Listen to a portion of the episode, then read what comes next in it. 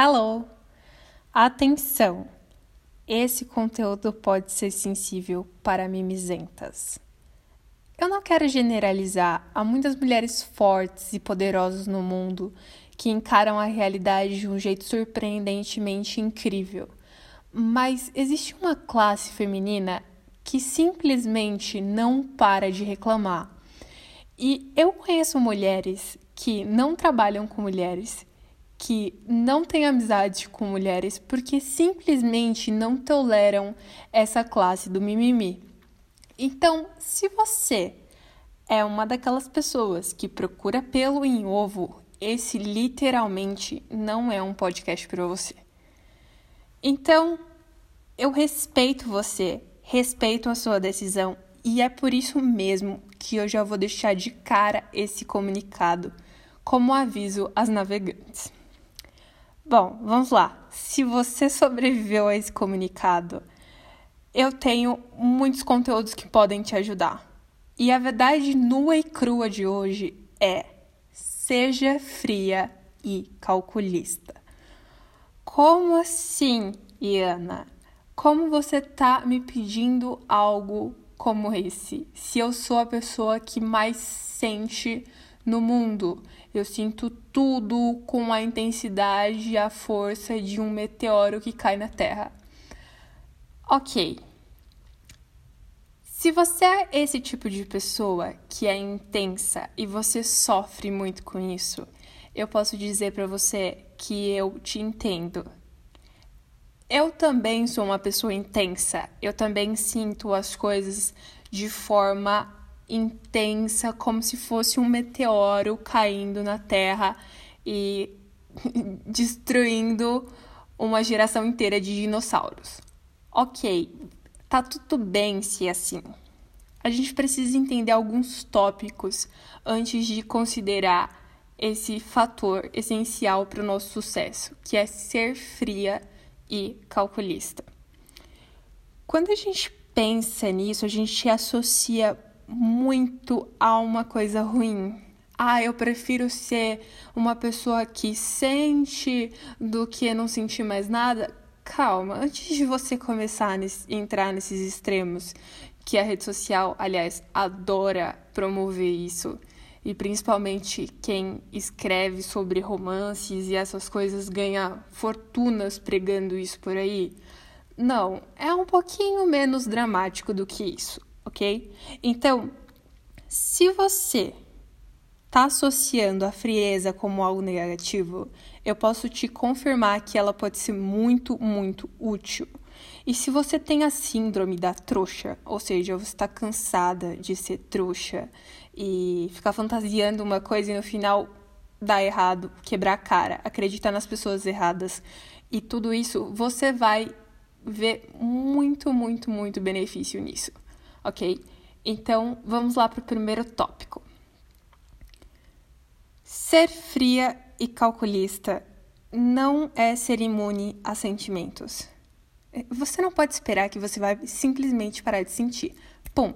Eu tinha muito essa ideia quando eu queria é, parar o meu sofrimento porque eu tinha a síndrome da trouxa. A síndrome da trouxa é o quê? Você fantasia um montão de coisas que não existe e quando elas dão errado e você descobre que o Papai Noel não existe, você fica na lama. Então, quando você é frio e calculista, não significa que você não sente, mas significa que você simplesmente não se deixa manipular por isso. Nós somos seres sencientes recusar ou renegar os nossos sentimentos é como se você recusasse ou renegasse os parâmetros e regras da física. Ou seja, não vai rolar. Então, quando você compara isso com as regras da física, ficam coisas mais um pouquinho mais palpáveis. Então tá. Você não é uma pessoa que não foi feita para sentir, você não é um robô e em breve robôs serão sencientes. Então, eu acho que eu não posso usar eles como um exemplo, se é que eles já não são e ninguém está falando sobre isso. Ok, então passou a minha viagem e agora eu posso falar com você abertamente. Então você entendeu que você foi feito para sentir. Você é um ser senciente. Então, dentro disso, você não pode fingir que as coisas não estão acontecendo, simplesmente reprimir os seus sentimentos como estratégia de aspas. Ah, eu não sinto, eu sou fria e eu não consigo sentir. Mentira. Você consegue sim, a não ser que você tenha uma disfunção e aí você se encaixa em algum perfil que seria dentro da psiquiatria. Mas uh, se esse não é o seu caso, então sim, você sente. Ok. Dado ao fato que você sente, e isso é incontestável, você vai usar os seus sentimentos de forma positiva, ao seu favor, não contra você, certo? E para isso você vai precisar de uma coisa que é muito importante. É usar 100% da sua lógica. Eu faço isso e desde que eu desenvolvi isso tem sido uh, muito bom para mim. E também é um peso que você tira das suas costas. Porque usar lógica é muito mais fácil. Um mais um é igual a dois. Ou qualquer outra coisa que você possa usar como exemplo para isso. Então, se você usa a lógica, você não pode ser manipulada pelos seus sentimentos e você também não pode ser manipulada pelo interesse das outras pessoas. Eu vou deixar bem claro. A gente vive em um mundo de simbioses. Se você não sabe o que é simbiose, simbiose trata-se da troca de benefícios entre seres. Então, biologicamente a gente vive assim e socialmente a gente também vive assim. Isso significa que cada um de nós tem um propósito e nós precisamos de alguma forma das outras pessoas. Então, partindo desse princípio, qualquer pessoa, qualquer pessoa, sem exceções, precisa de algo de você, ela quer algo de você e vice-versa. Ou seja, você quer algo da outra pessoa, ela quer algo de você. Quando você está no relacionamento, por exemplo, você tem uma troca de benefícios. Você tem uma troca de afeto, uma troca de prazeres, uma troca de companheirismo, entre outras coisas. Então, dado ao fato de que todo mundo quer alguma coisa de você, sem exceção, e você quer alguma coisa de todo mundo, as coisas ficam um pouquinho mais fáceis da gente usar a lógica. Quando você entende isso, você entende aquilo que você quer e aquilo que as outras pessoas querem. Então você começa a fazer um raio-x das pessoas, traduzindo o que elas querem de você. Por que, que elas estão reagindo como estão reagindo? Qual é o sentido? O que, que elas querem? Exatamente isso que você vai conseguir identificar. E você vai fazer isso através da sua experiência e também daquilo que você quer das outras pessoas, porque isso vai ser uma referência. E como humanos, nós não somos tão diferentes assim. Então você vai perceber bastante semelhança entre as pessoas, principalmente se você convive com elas, porque você vai ter muito mais histórico para definir aquilo que elas estão querendo de você. Então, sua mãe começou a surtar com você, seu pai é, começou a dar um sermão ou a sua professora começou a dar um discurso sobre não sei o que na aula, todos eles querem alguma coisa. Toda conversa, toda amizade que você tem, você tem que partir desse ponto. E aí, quando você usa a lógica, cara, você simplesmente identifica a situação e você tem mais chances de qualquer outra pessoa de solucionar aquela situação ou ignorar aquela situação e não deixar que as pessoas influenciem você pelo interesse delas ou que você seja influenciada pelos seus próprios sentimentos.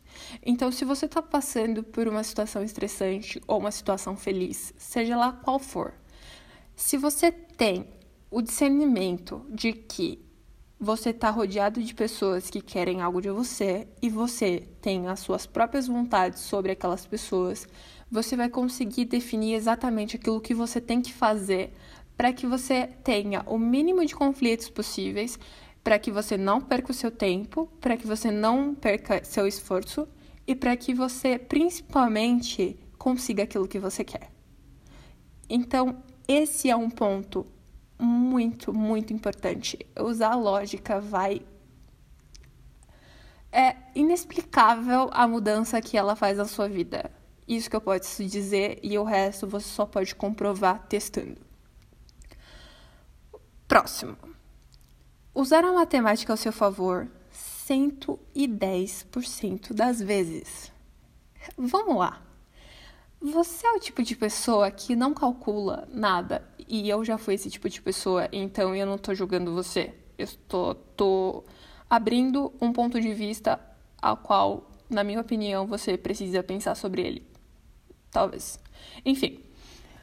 Se você é o tipo de pessoa que você não calcula nada e aí as coisas dão errado, e aí você fala assim, cara, nada dá certo para mim.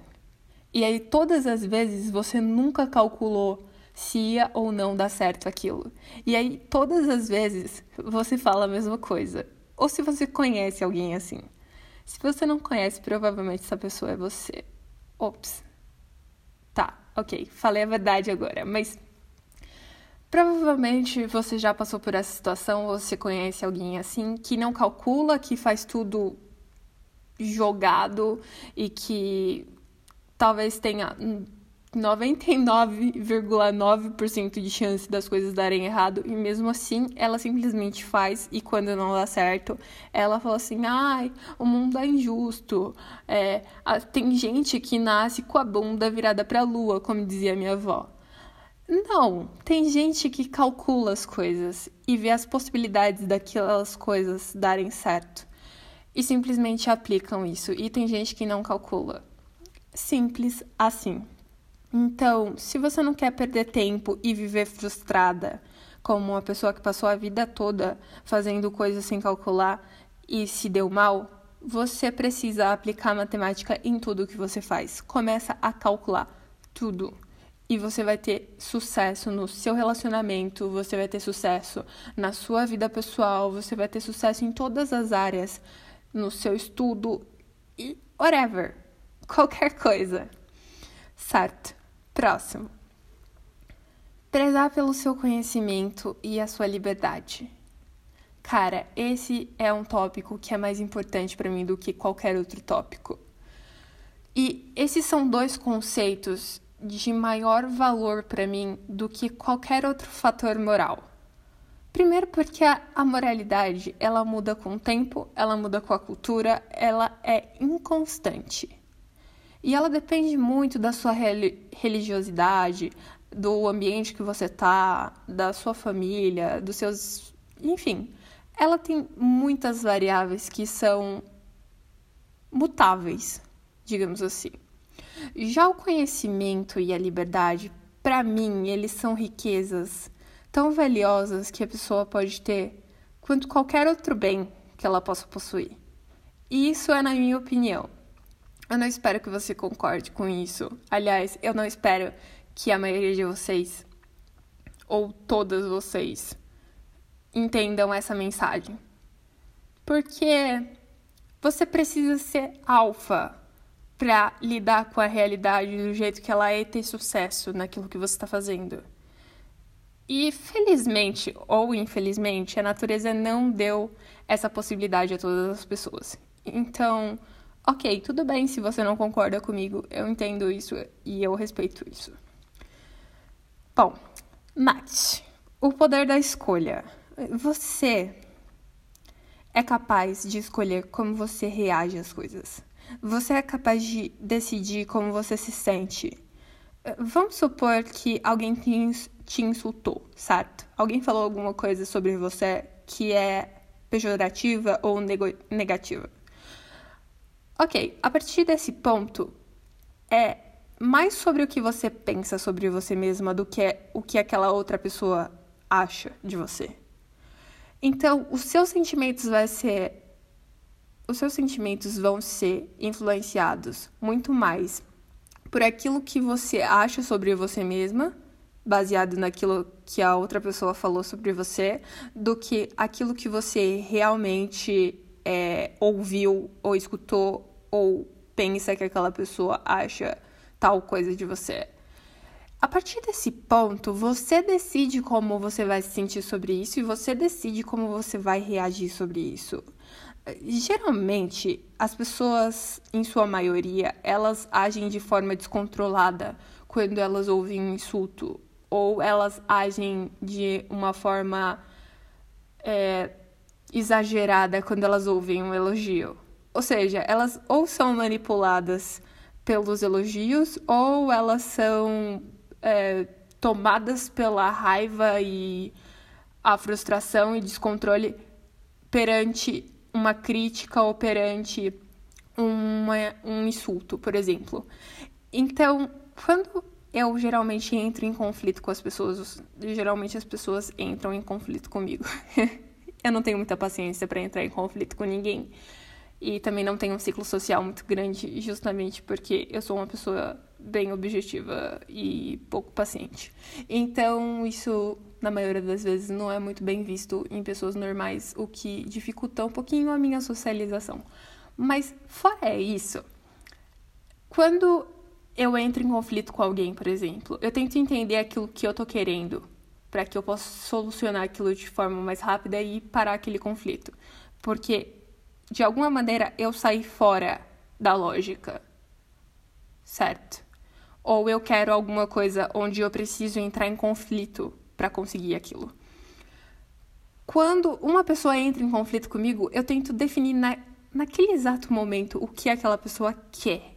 E sim, geralmente, na maioria das vezes, elas querem alguma coisa. Então, eu tento definir aquilo e resolver ou ignorar o mais rápido possível. Assim eu não perco tempo e também não deixo que aquilo fique se estendendo e a pessoa fique surtando por mais tempo, ou que ela fique frustrada, ou que ela consiga me coagir pelo interesse que ela tem, certo? Então, isso é muito essencial para você. Tenta reconhecer de cara, meu, tá criando conflito com você? Bate o olho, faz o seu raio-x da lógica e tenta decifrar Decifrar é uma palavra muito difícil. Tenta ler aquilo perante a sua é, experiência da situação de o que, que essa pessoa quer. E se aquilo não fazer sentido para você, você simplesmente ignora. E se você puder corrigir aquilo, você simplesmente faz e se livra. Basicamente isso. Next. Não desperdice a sua vida sendo normal. Se você chegou até esse tópico, o que, que eu posso falar de você? Você é maravilhosa. Ser normal é, na maioria das vezes, péssimo. Na maioria das vezes, não. Para mim é 100% péssimo. Eu acho que as pessoas que se tornam iguais, elas, elas não têm muita expectativa de vida por muito tempo. Isso perante os avanços e perante a exposição que nós temos de conhecimento hoje. Então, as pessoas estão evoluindo rapidamente e a gente, como seres humanos, estão evoluindo rapidamente. Se você se encaixa num perfil normal, você tem sérios problemas.